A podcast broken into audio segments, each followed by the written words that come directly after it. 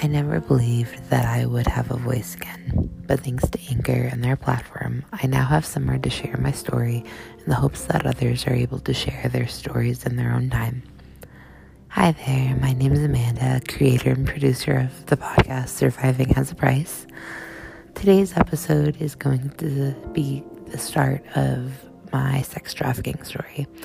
Uh, I will add a little side note in here that I am am unfortunately sick with a viral cold, so the audio quality may not be the best. And if you hear coughing, I apologize. Editing out it is not an easy task.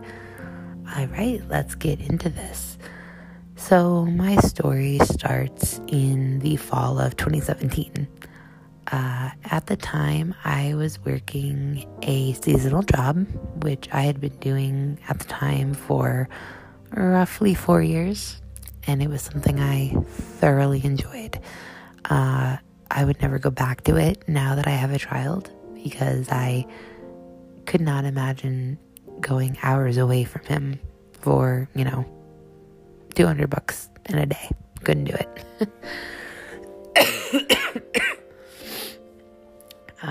let's see.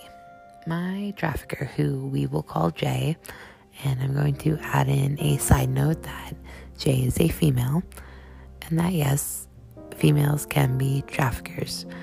It is a common misconception that sex traffickers or handlers are typically male.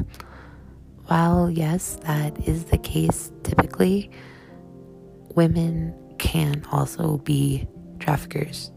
I'm going to repeat that again. Women can be traffickers. It is a very difficult thing to imagine when you look at the history of women and how many times a man has been the perpetrator, usually.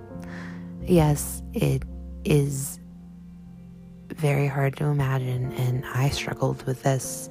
And sometimes I find myself still tra- still struggling that my trafficker was a female. Uh, she was the mastermind um, about everything. She she planned quote unquote dates. She handled the business side of things. She handled everything. Her boyfriend, who at the time was was an active participant in the trafficking, but not the grooming process. He he knew what was going on. He never did anything to stop it though, and he never did anything to help in any way. I I find it very hard now after being removed from the situation. I find it very hard to not place blame with him as well as her. As unfortunately, like I said, he didn't know exactly what was going on. He there was no way he couldn't. All right. Back to the, my story.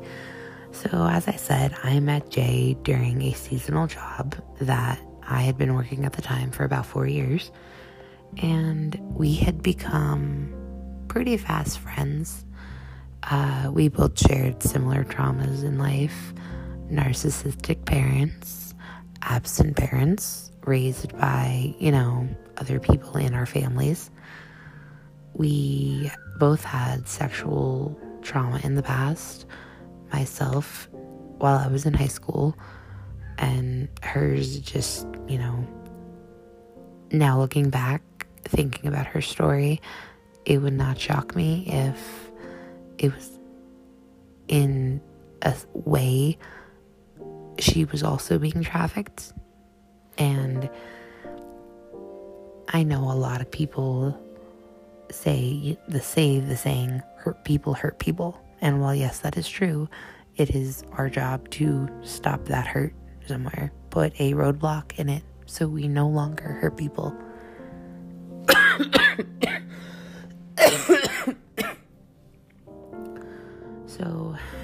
Jay and I had, as I said, become very fast friends. And I immediately felt as though she was someone I could trust. And unfortunately, she used a lot of what I told her about my past, about being, you know, an assault and rape survivor, about my unhappy home life with my narcissistic parent. She took all that and she used that to build a quote unquote safe space for me in her home.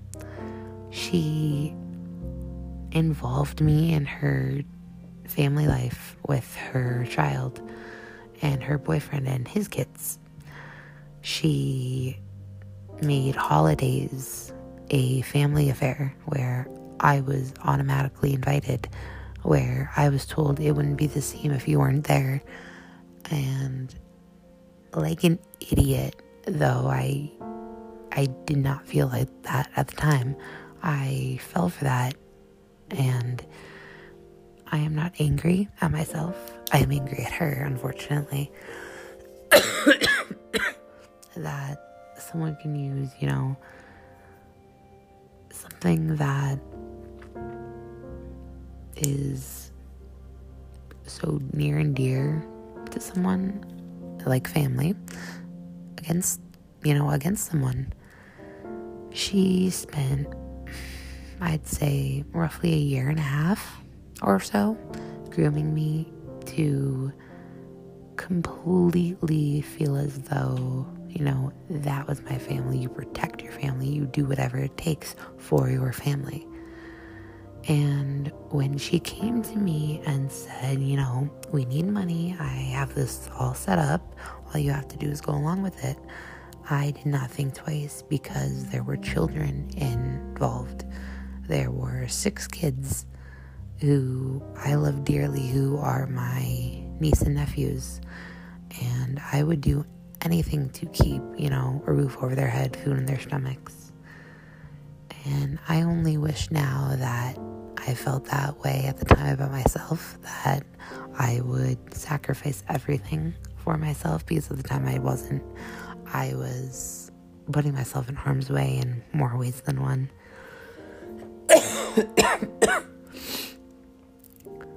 uh, so, my trafficking, the active trafficking, started in February of 2019. And towards the end of the month of February, I became pregnant with my son, who is almost three years old now. And at the time, I was ecstatic and terrified. uh, if you have listened to an earlier episode of mine, you'll hear that I have lost three children during pregnancy two miscarriages and an ectopic. And for those of you that don't know, uh, miscarriages happen, you know, early on in pregnancy. Ectopics can tend to happen equally early and on in pregnancy. And I was terrified. I would not bring my child home. I was constantly waiting for the other shoe to drop my entire pregnancy that something, something would prevent me from bringing my child home. During the trafficking, I I couldn't even tell you how many different people I saw and was quote unquote sold to. I never stopped and thought about it. I I haven't stopped and thought about it. There are some quote unquote clients that did not just solely want to be intimate with me or physical with me, however you choose to phrase it. Some were quote unquote kind and enjoyed speaking, and they weren't all bad. And I think, maybe I shouldn't say I think, I, I feel as though that's not a typical sentence. Most survivors of trafficking can say that not all their clients were bad. Maybe it's just how they treated me as I I played to their I played to my strengths really. I am a chameleon. I morphed into what they wanted, what the vibe of the room was, so to speak.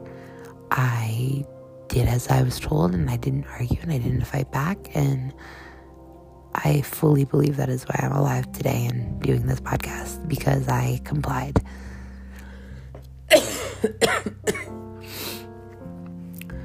Something about trafficking that a lot of people can't seem to understand is there's not enough information about it. Not enough teenagers and especially children know what sex trafficking or human trafficking is. I certainly didn't. I did not know or understand exactly what the word meant until January of 2022. Uh, I had been searching on Spotify for podcasts surrounding the topic, and after coming across a podcast, I had realized I had been sex trafficked for the duration of my pregnancy with my son, and that my so called friend was my trafficker. And coming to terms with that has taken a has taken a lot of time and energy and just being present. what I think is the hardest part is I still have fond, I guess I'll call them, memories of my trafficker and I spending time together, being just regular friends during the grooming process.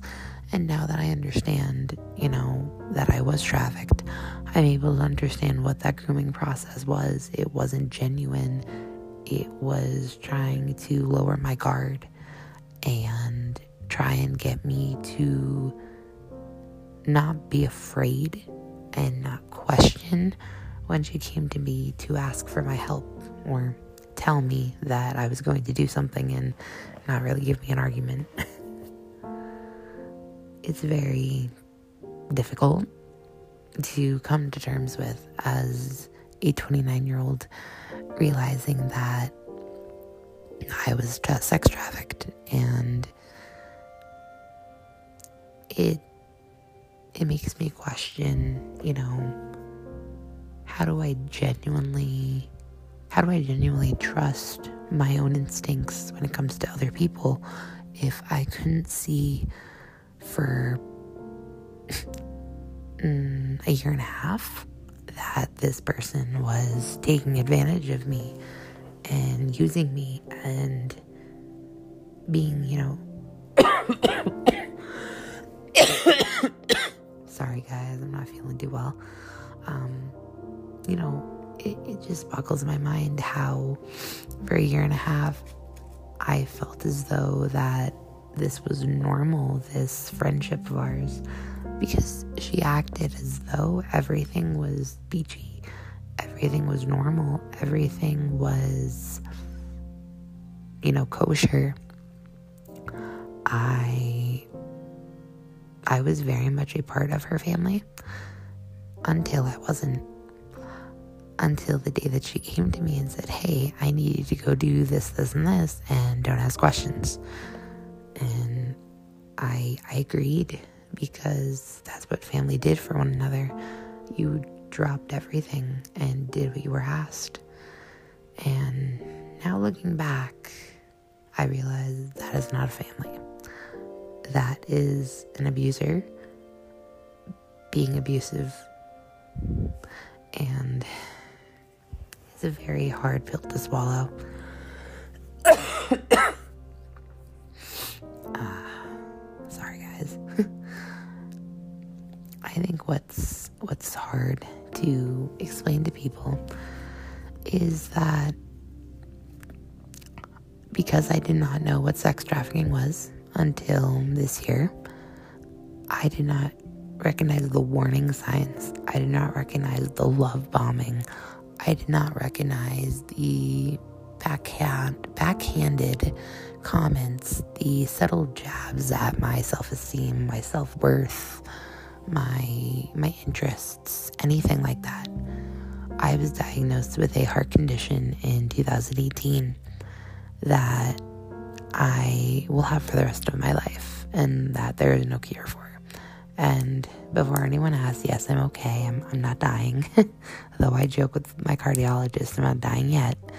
Um, Jay did not. Jay took it seriously at first because I think she saw that her her money pit could potentially croak at any time. And yes, that's a morbid way of putting it, but it's it's not a lie.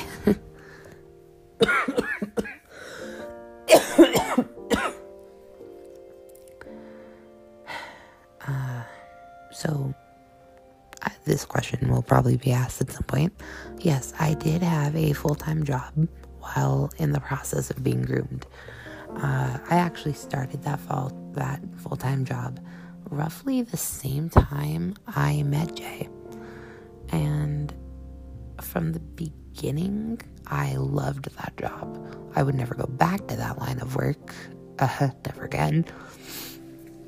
But I thoroughly loved it. Jay unfortunately cost me that job, and I think that was part of her plan all along, in a way to get me out of that job and in to depend on her more and more. And I think once that happened, kind of gave her the green light to not dr- groom anymore, but actively be into traffic. And I'll never forget the day that she came to me and said, I have something for you to do. Don't ask questions, don't don't question it. Just do what you're asked, please. And I have, I remember from the full nine months that I was being trafficked, I never got a please, thank you, are you okay? How are you? Is there anything I can do to help you? From her whatsoever. I babysat her kids. I cooked. I cleaned. I did laundry. I was basically a live in maid that never complained, never argued, never talked back, never fought, never was ornery, never did anything of the sort that would make anyone think there was a problem going on. And I know now that I probably should have put, well, not that I probably should have, I should have put up a bigger issue with, you know, the people around us, as there were other adults in play that could clearly see that our dynamic was not normal, yet no one said anything. No one stood up. No one did anything. And I'm going to stop right here and take a phrase from someone that has their own podcast about her own sex trafficking story. If you see something, say something. If something does not seem right to you for any reason, say something. Question it. Don't sit idly back and wait for something to happen. Do something right then and there. Now, yes, you you may worry about their safety, which is completely understandable. And in later episodes, I will I will put together something that kind of gives you a, a do and do not list in reference to talking to trafficking victims or survivors and questioning them about, you know, what's happening in their lives.